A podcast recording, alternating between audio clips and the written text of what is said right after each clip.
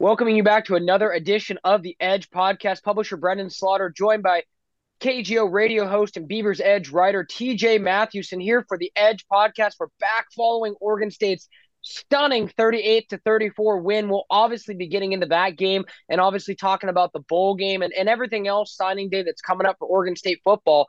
But as of recording this podcast, we have some breaking news to share. And we have been able to confirm that Oregon State quarterback Chance Nolan has entered the transfer portal. Boom. TJ, talk about some news to uh, to kick off that podcast today. We were moments away from recording before the news broke. Had to put a quick little stop on that, and uh, now we're back and we're ready to talk about this. But whew, i feel like I'm still uh, coming down off that, TJ. That was quite the bit of news. And here we are recording this on a Thursday. We almost recorded this podcast yesterday on a Wednesday, and we would yep. have completely missed it. After everything that has happened down the course of the season, surprised, yes, but it also kind of makes sense that we didn't see Chance Nolan in the right. final third of the season when we expected a guy who had a neck strain. I guess that's as much information as we got, and then a, right. a concussion on top of it to not get cleared and and you know the vagueness we got from the coaching staff. Oh, he's limited. Oh, he's uh, he's not starting this week. Yada yada. And it, I think someone asked in the press conference last week. It's safe to assume is your or two weeks ago. It's just safe yeah. to, to assume Ben is your starter the next two weeks, and he said yes.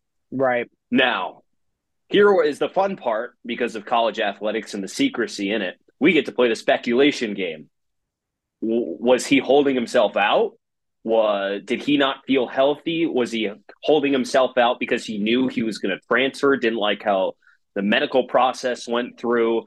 Did he not see himself getting the opportunity to be the starting quarterback here next year? There's a whole lot of layers to this, Brenden. That right that you know we could go any which way with this. I guess yeah. If I'm going to say it, I, I don't know how he looks at the quarterback room and thinks that he wouldn't get a chance to start here next right. year. I think we both agree. We thought he was the best option throughout the season and into yeah. next season as well. It's a little puzzling on that part for yeah. Chance Nolan to, to put his name in the portal. There's a lot of layers like you said. You hit on some great points tj i think you know we've seen it before. I think of um, um, a defensive lineman a couple years ago who ended up at michigan. He wasn't you know medically cleared i don't think to play here. And you know that that's a piece of it. Like you said a piece of it maybe is uh, he wanted to come back the coaching staff felt comfortable with ben that rubbed him the wrong way we've seen that happen before i think there are numerous layers to this and then punctuated tj like you said we never saw him not once. Nope. Not not supporting his teammates. Not on the sidelines. Not you know passing. Was not on the, the sideline first Saturday's game. He was not there. Never. And as far as I know, TJ, he was on the sideline any game post Utah. We never saw him. He was the ghost of Chance Nolan. So this, in that regard, makes a lot more sense. But here's the thing: I, I just wrote the story this morning, TJ. Uh, diving into Oregon State's top 10 offensive uh, uh, PFF grade graded players this year. He only played to the Utah game. Chance Nolan, number five, right? So, um, you know, again, not to emphasize your point even more, but you know, I understand that Ben won some games as a starter. To me, it was still pretty clear cut that if he came back, he would kind of be the and was healthy, would be the leader in that room for the simple fact that he's thrown capable of throwing for more than 200 yards in a game consistently. So, in that respect, TJ, uh, Oregon State really, really, really needs some quarterback help now because, respectfully, I don't think the answer is um, either one of the uh, the true freshmen redshirting and Dom Mont- Montiel or Travis Throckmorton. And you know, while Aidan Chiles looks like the future, how often do we see an 18 year old start at a Power Five program, let alone a Power Five program coming off a nine win season? So, uh, you know, Beaver's Edge, we've been teasing all week about the uh, the transfer portal quarterback story that we're going to be doing. That will be up uh, at the same time as this podcast on Friday. So make sure to check that out. But yeah, TJ, like this M- underscores so much more how, in, like, uh, 24 hours ago, it was, yeah, it'd be really good if they got a transfer portal quarterback. Now it's, oh, you can't do anything but if you want to have a successful season next year. Am I wrong? Am I over over overselling it a bit? I don't think you're wrong at all. I mean, we watched these other guys play. There's going to be some development there. Those guys sure. probably will get better as they, you know, go from true freshmen stepping on campus to right. sophomores on campus or redshirt. And Ben could improve. Want to address and, it next year. Yeah. Ben, and yes, Ben, could, ben could also improve, and Aidan Chiles could walk on campus and wow everybody in fall camp. That's great, but that's all speculation. That's all of us saying, "Oh, this could happen. Right. This could happen." some guy could look really great, and that's a long right. time away from now. But here's the plain fact right now Ben has not shown you that with another uh, good, I would say good quarterback in the room, what you want, you expect with a team this good in a Power right. Five program, that he would start over him. There, right. there just isn't that there.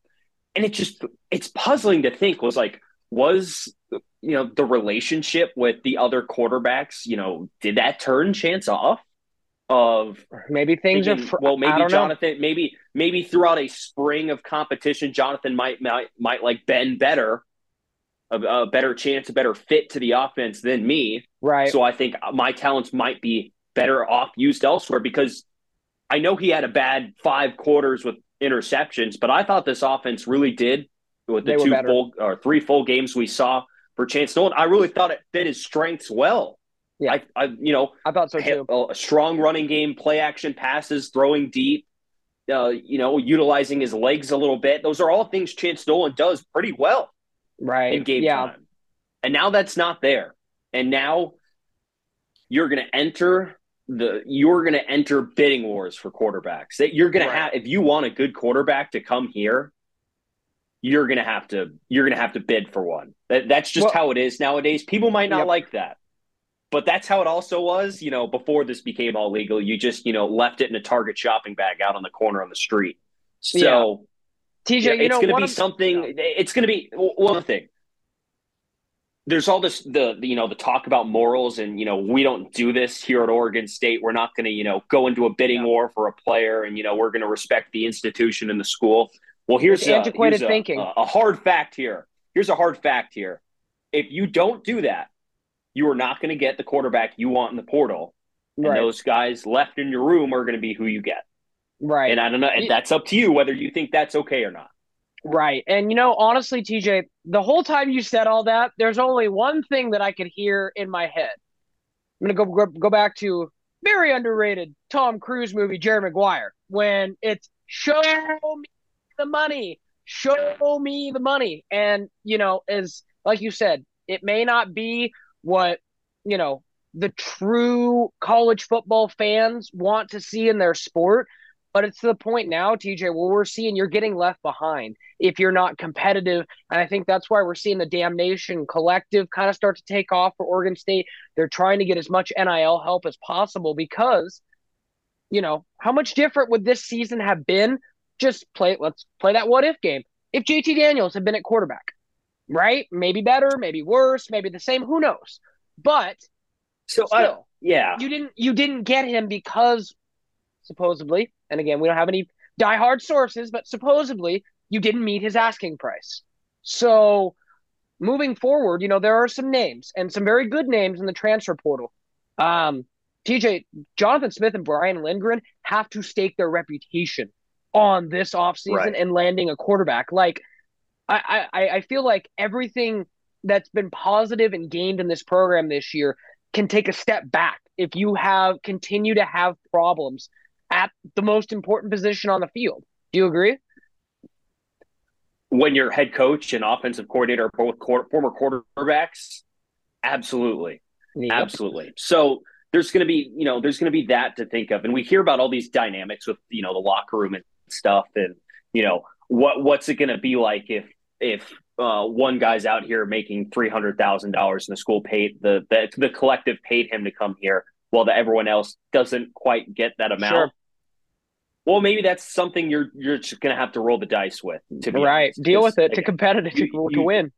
You can't Yeah, and the JT Daniels thing this year. I mean, JT Daniels wasn't even that good this year, to be honest. True. But you know, the talent we know that he he was talented, right? Right. So if an equal talent and a potentially better result, Oregon State's in, in a New Year's Six bowl probably this year, based on where they're sitting right now. Yes, they would be in that top twelve. I think at yeah. this point.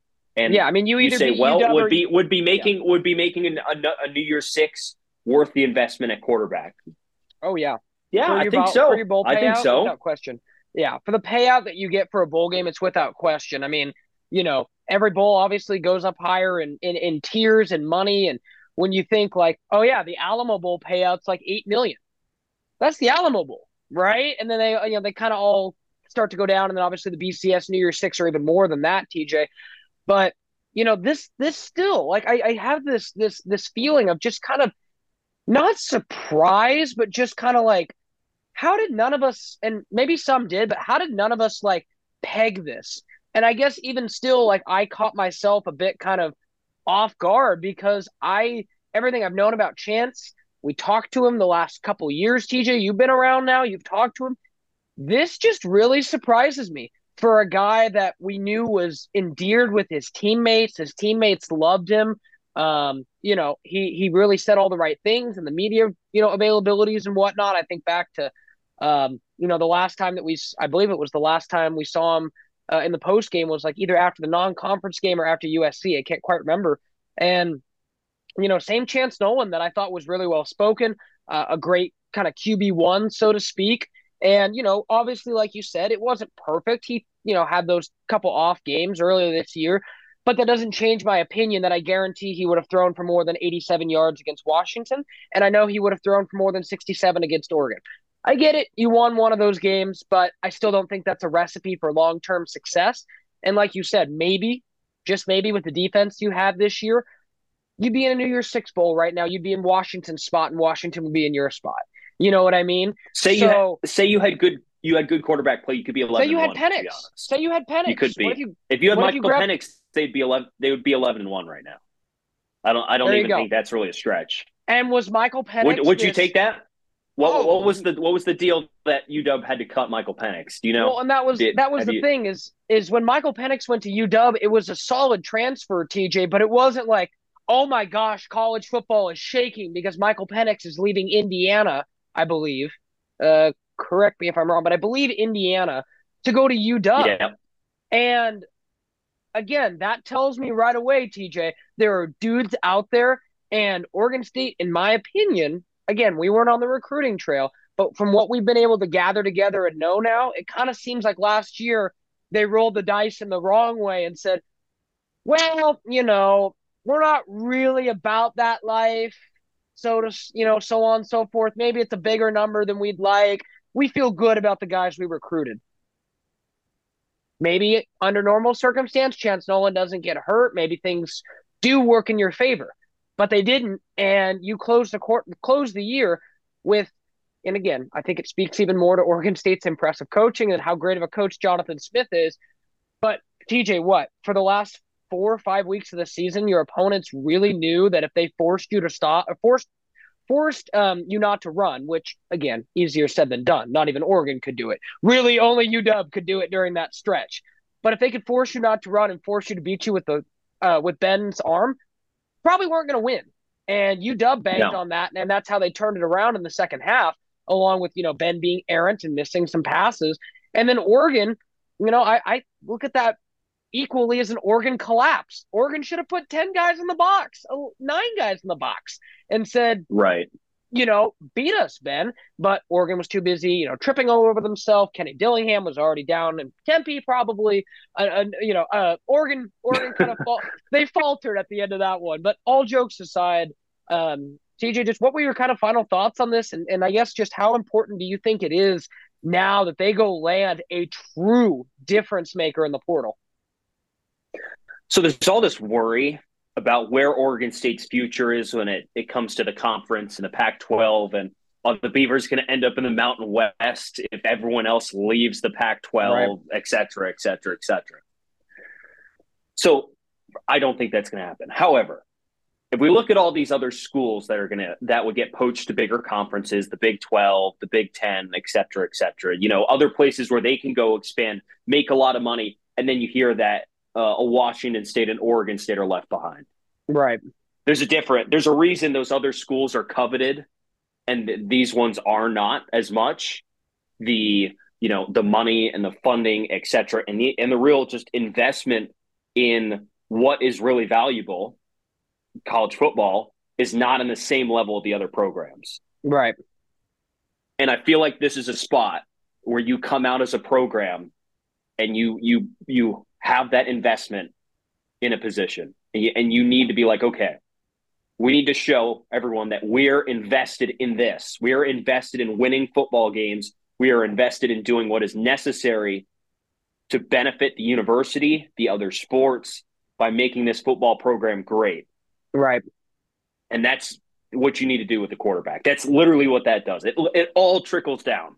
Right. I, starting I, with you know yeah. getting that, that great thing great good quarterback an investment there, and it just it, it pays off in so many ways. Yeah, and and I and I don't mean to say this all as like you know the Titanic is coming for Oregon State football and all those things. This is a problem that's going to ail you in the offseason. It doesn't affect the bowl game. I, I really don't. You know, the fact that Chance has been a ghost for the last seven eight weeks, fine, right? It doesn't affect Oregon State's bowl game whatsoever. I think you know Ben's endeared as the starter right now. He's done a good enough job at piloting the ship. It's like, again, TJ, they gave him the keys to a $200,000 Bentley. He's got a couple dings in it, but you're like, well, you know, what what was the other choice? Kind of a thing. It's been it's been running along fine. Yeah. So get the you know, joke, I mean, but um boom. Right. Right. So it's like I, I just don't know exactly like how critical you can be of a guy who lost one game, right? As a as a starting quarterback, and I get that. But I'm just looking at the numbers and I'm like, what if Oregon State can't run the ball that well every single season? Or, you know, doesn't have the horses on the offensive line like that every single season? Or better yet, TJ, doesn't boast an awesome experienced defense like we have this season. And they covered up some of the warts that the offense had this year. So, you know, I, I think now moving forward after the bowl game, and again, the bowl game we're going to get into potentially going to be against a big time opponent. I think this is another bit of a, a showcase to kind of show that hey, you know, we got a good program here. We're rising up, and we need we're just a quarterback away. And and again, I don't mean to do this to take anything away from you know uh, Aidan Chiles and Travis Throckmorton specifically, as those guys haven't gotten a chance to show us what they can do. But based on what I saw from Travis, you know, this spring and fall, or excuse me, this fall, and then you know what we know about Aidan coming in, it's it's not likely they're going to be ready to seize the starting quarterback job right away. So I look at Oregon State needing to go out and find a difference maker for one or two years position.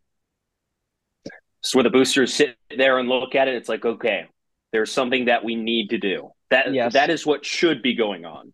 But yes. I don't know. That's up that's up that's really up to the collective and the football program to figure that out. No doubt, and like like TJ said, it's gonna be uh, it's almost like you need a calling all Oregon State alums, like like a, uh, a a public PSA. I mean, they came together to get the stadium built, TJ, when they really needed that. You know, you got a a big time donation a year ago that came in anonymously in the form of fifty million dollars to finish the stadium. So then a year later, maybe you say, "Hey, you know, we won nine games that you donated. Can you give us a little more?" A person who has fifty million, a person who has fifty million dollars sitting around, almost certainly has enough to pay for a quarterback. So again, I, you know, again, that was an anonymous donor. Maybe, maybe it was a tax write-off. Who knows? But regardless, you know, that tells me there's some, some, some very wealthy Oregon State boosters out there. So get on it. But you know, it's going to be interesting to see exactly how all that shakes out because, like TJ said, for an abundance and variety of reasons, that is what the program needs to uh, to take the next level. So again, in case you're just joining us and you heard TJ and I babble for you know however long it's been now, Oregon State quarterback Chance Nolan has officially put his name into the transfer portal. BeaversEdge.com has learned we've been able to independently confirm that he uh, will enter the transfer portal. So that leaves, as of now, TJ. Let me just pull it up here. Um, that leaves because Tristan Gebbia will obviously be out of eligibility at the end of this season. So that leaves, count them, two scholarship quarterbacks in Ben and Travis Throckmorton, currently with uh, a third and Aidan Chiles obviously coming in. That's a thin room, man. That's razor thin. Razor thin. That is, yeah. I mean, most, I mean, it's usually four or five, right? You, you, you would think. Right. So, yeah. It's it's thin, so it's going to be really Crazy interesting. To, Yeah, it's fascinating. Good, it's gonna be really good thing we good thing we procrastinated the podcast, Brenden. Good thinking. No, good thinking I ahead t- on your part. hey man, I told you yesterday, I'm like, I've got a gut feeling, just like this inner gut feeling that some I thought it was more bowl game, which, you know, actually came anyway, and we'll get into that momentarily. Uh, but no, I just kind of had a good feeling there's gonna be some breaking news. And nevertheless, the Oregon State starting quarterback, who we thought would be their starting quarterback at the beginning of the year for multiple years, is uh now in the wind. So uh definitely uh, you know, uh, uh again, wishing Chance Nolan all the best luck in his future endeavors. Great kid, love talking to him. Uh, remember when he first committed here. But Oregon State, there's a massive hole now, so a lot to keep tabs on. Beaver's Edge will be all over it. Make sure to stay locked there, as we'll have, like I said earlier, transfer portal quarterback piece coming up, and Dylan and I will obviously be getting into the nitty gritty of where they'll be looking on the recruiting trail uh, moving forward. But Let's go to some positive talk now, TJ. You bring up the green water bottle, so I guess it's a perfect uh, transition to the Civil War. Oregon State, I mean, you know, now that we got the vegetables out of the way and the breaking Chance Nolan news, let's just sit back and marvel, TJ. Was that the greatest college football comeback you've ever seen? I mean, for me, it's it's hands down. For it's, me, it's up there. Down. It's for me, it's hands down. It's up that there, I've seen man. in person. I really that have, I've seen in person. Yeah, that I've seen in person. Absolutely. Yeah. It just the fact you can go down 31-10, not throw another pass and still win. That like that like Incredible. writing that incredible. Out, you you hand that to someone and show them. It's like, well, that doesn't seem possible, but it was. If you just you you took every clip of every snap of the game and you watched the Oregon State offensive line fire off on the Oregon State defensive line, you'd watch like, oh, they're getting pushed out of the screen. Yeah, okay. So yeah, it made it. It was just unbelievable. I think what did they run? Fourteen straight runs to take the to score twenty one unanswered points. Yeah. And it wasn't all just that. Oregon helped out with uh, you know, a failed fourth down in their own territory and then dropping a punt at their own two yard line. Just two just awful mistakes by by Oregon. But regardless, the the Beavers uh, managed to almost lose the game themselves Right. and then simultaneously come back and win it. Something they haven't done this year when they've really shot themselves in the foot. They haven't had the horses, aka the quarterback, to right. bring them back in a game this year. But they didn't even need a quarterback. Somehow, some way, they did Yeah. not need a quarterback to come back down 21. Well, let's t- let's start with this, TJ. Is it is it that big of a deficit if the worst Pac-12 officiating calls I've ever seen completely flips the course of the game uh, there late in the first half? Like again, because Oregon State won the game, I think and and and thank thanks so much that I did not have to turn this into a Pac-12 officials hate piece. But take a step back. I mean, when are we going to say bad. Pac when are we going to say as Pac-12 football fans? And I'm not saying you know I think I think bad calls went both ways. I think Oregon even got some bad calls, and I know you know not to say that to you know it all worked out, but I think just Pac-12 officiating, TJ, that was so bad. That play was right in front of where you and I's vantage points were. The line judge that called it ran in from the end zone. Horrible, absolutely horrible. That's all I'm going to say on it. George Kliavkoff, the Pac-12, like I said in my tweet, be better. It was He- horrible. he was speak- horrible. He was speaking today. He said some something along the lines of the officiating. The some of that stuff has just been unacceptable, which is great to hear him say that. It but is. something still needs to be done. Like really, like we don't know. Like what does it require? Hiring all new referees, hiring the training system. Like you know, I don't know. It's it was just insane. You know, the Beavers probably would have been up seventeen to seven at that Yep. point. Um, who knows? I people talk about momentum. Oh, the momentum all went to Oregon with that. Well, it's like from I mean, it did. what? Because you have okay, but here think about momentum in the, in this vacuum. Mo, you have momentum until what? Until you lose it, based on Right. what? a play, a couple Right? plays, There's no there's no sequence. basis on losing it or gaining it, right? Oregon State, how did they magically gain momentum down thirty-one to ten? Like what? What? How did the momentum actually swing their way? No, they just started playing better. They I didn't think it throw was any if- interceptions. they didn't Yeah. fumble the ball. They If you were to capitalized on ask me- Oregon mistakes. That's how Yeah. you make momentum. I mean, if you were to ask me, I'd say, yeah, the Damien Martinez, what, 50 yard run, that changed everything. Yeah, I, that yeah, would be it did, play. and, and So, it helps. I mean, you know, it helps guys mean. feel better. But like, momentum yeah. is only really a thing yeah. until it's not, right? There's right. no quantifiable thing. Regardless, though, that did swing the game. The Ducks took well full advantage of that. I, I will give Kenny Dillingham shout out ASU now, um, now current ASU head coach, but he I thought he called a, a fantastic game. He was I thought for the first two and a half quarters he was really out coaching Trent Bray, which hasn't happened much this year.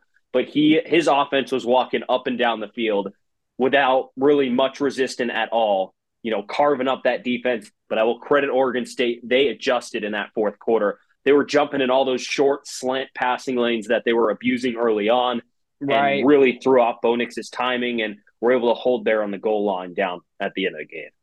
Yeah, you know, it was definitely interesting at the Reser Stadium press box, folks, because, you know, here here I am when Oregon State's down 31-10 being like, the momentum is all green and yellow.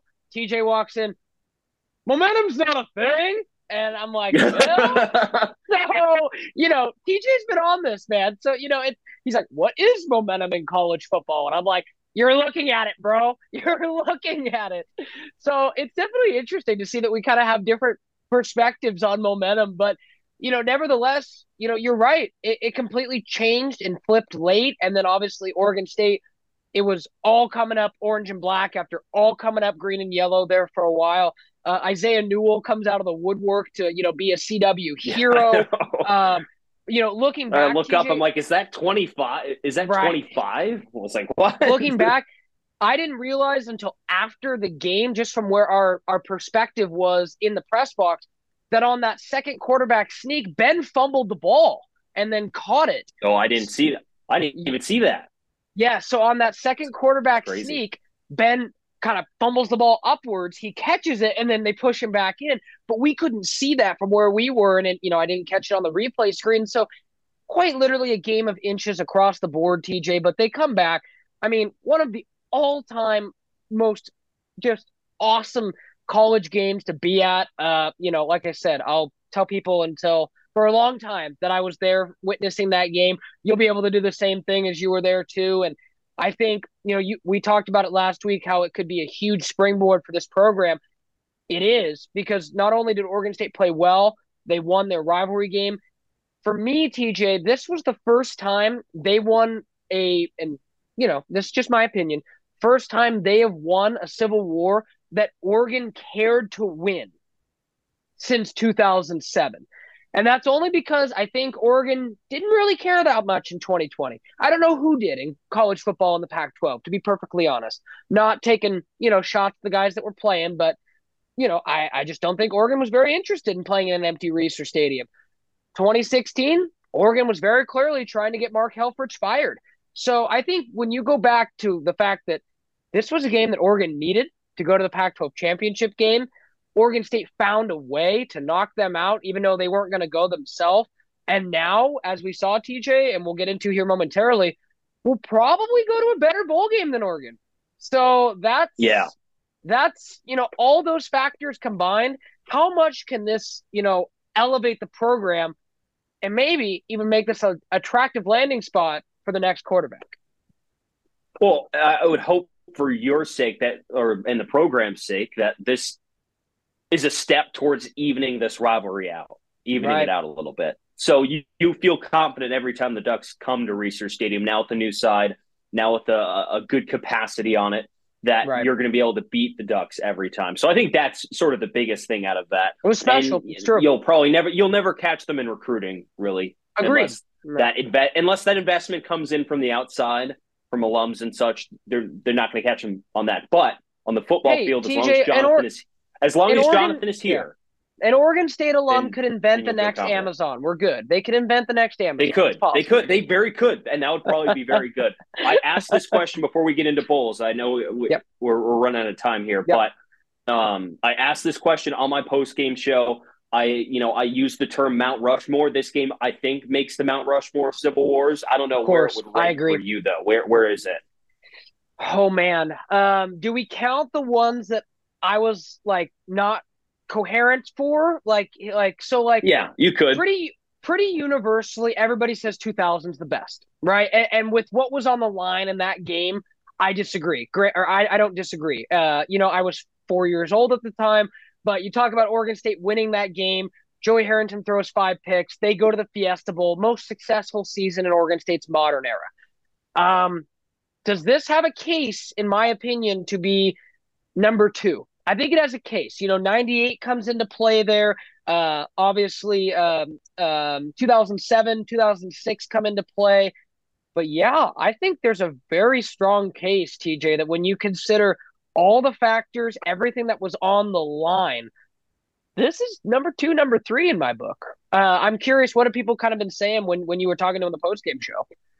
I think it was a, a, consensus two three. I think some yeah. people were ranking it above two thousand. Wow, uh, ninety eight was a pretty pretty consensus number one. Yeah, it's tough to beat. I mean, that's kind of the game that changed Oregon State football. Again, yours truly was two, so he really doesn't remember, you know, Ken Simonton going around the corner. But obviously, you know that set Oregon State, you know, up on the trajectory they were to have so much success in the 2000s, including that 2000 season. So it's without a doubt top five.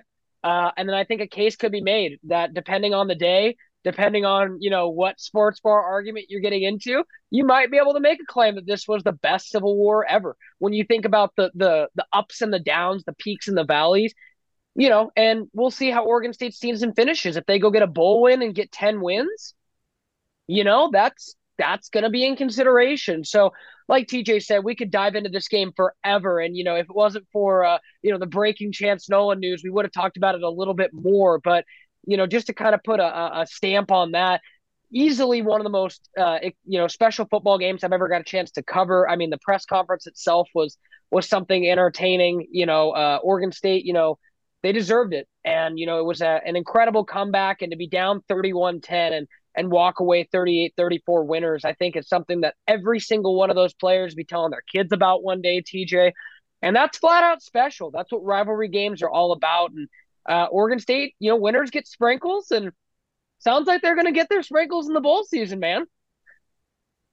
That sounds like it. Where, where we go? Where where are they going bowling, Brenden? Uh, you, you mean, know, Vegas, Alamo. The fact that Alamo is now open, from seeing some reports true. online that Alamo, Holiday, and the Vegas Bowl all interested, and the Sun Bowl sounds like it's out. Yes. So basically, intriguing. per like uh, very intriguing. Per what you said, some reporting that came online yesterday uh, mentioned that the Sun Bowl of those three or of those four bowls is last in the pecking order.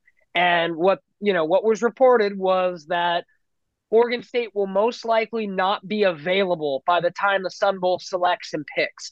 So that tells that tells all y'all at home the Alamo Bowl is interested in Oregon State, Holiday Bowl is interested in Oregon State, and the Las Vegas Bowl is interested in Oregon State. Uh, the Alamo Bowl uh, coming in uh, on the 29th of December. The Holiday Bowl. That one surprised me. Yeah. Uh, Holiday Bowl. Holiday Bowl coming in at the 28th of December, and then the Vegas Bowl checking in December 17th.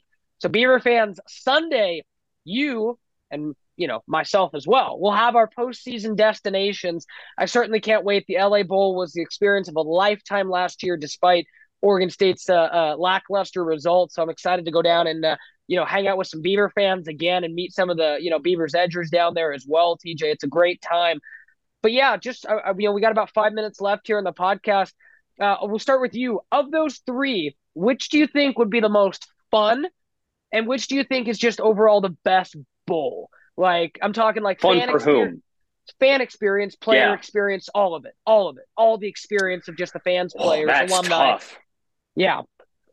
For the team, San Antonio Alamo Bowl number one. Obviously, it's yeah. the second-rated bowl in the Pac-12 schedule. I would say major stamp if the Alamo Bowl is selecting you over That's Oregon, huge. who I know played in there last year. Select them over Utah as well. That those That's are the huge. two teams you're competing with for that spot. That is huge if you're getting Enormous. selected over that.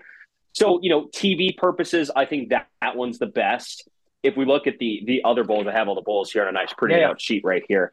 Nice, um, nice. Yeah. Fun for me to watch and for the fans, I think it's Vegas. It's got to be yeah. Vegas. The matchup, I think, is the best. SEC. I would rather face an SEC school than face an ACC school in the Holiday Bowl. Um, Vegas is awesome. I have a lot of fun in Vegas. I think a lot of fans doesn't? have a lot of fun in Vegas. There's no shortage of hotel rooms. There's no shortage Correct. of things to do outside the bowl game. There's an NFL game on Sunday, so you can make Ooh. an entire weekend out of it. The Beautiful. only negative about the Vegas Bowl is that it's played in the early, the second day of the bowl season on the 17th. So right. that's not ideal. But if your other option is the Holiday Bowl, I mean, yeah, it's good to me. I mean, yeah, they get to play in Petco Park. Petco Park yeah. is beautiful, right in the Gaslamp district. Uh, yes. Oregon State's never played there, so I think it'd right. be good. No, that you uh, actually you, you you mentioned it perfectly. Like if you're a Beaver fan, you probably woke up today feeling like a million bucks because all those issues that you mentioned, lack of hotel space, tough to get into, those were big. Uh, you know, particularly the tough to fly into and the cost of flying for El Paso.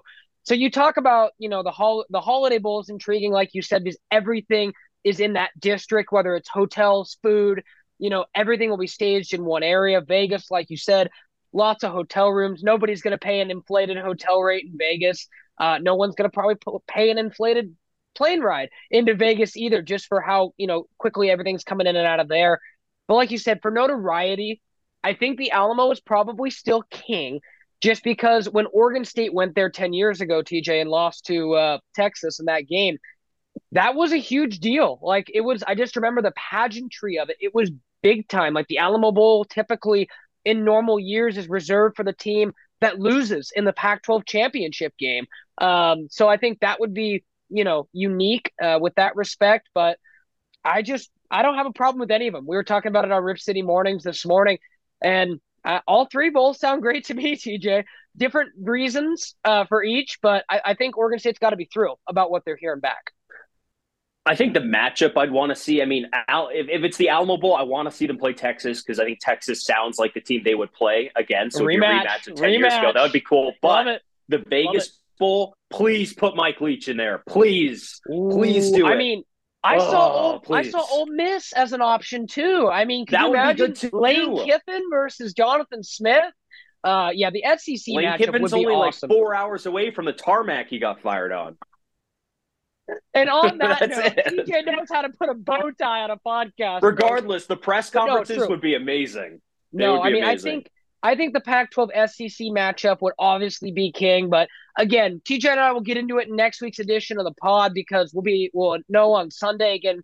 Beaver fans, stay tuned Sunday and stay tuned to beaversedge.com. That's when everything will be released. And as I mentioned, we're also going to have uh, some quarterback news, you know, in the coming days, as well as the Beavers look to, you know, I really attack that portal and identify some targets uh, coming off the big win uh, over Oregon. So TJ, uh, awesome podcast this week, man. Uh, definitely uh, glad we held off for a day. It worked out quite well in our favor, and I'm amped up to uh, talk to you next week when we know the bowl location. We can kind of dive into what matchup this is going to be, and then obviously talk signing day, which is right around the corner on the 21st, and then obviously leading into this next football season.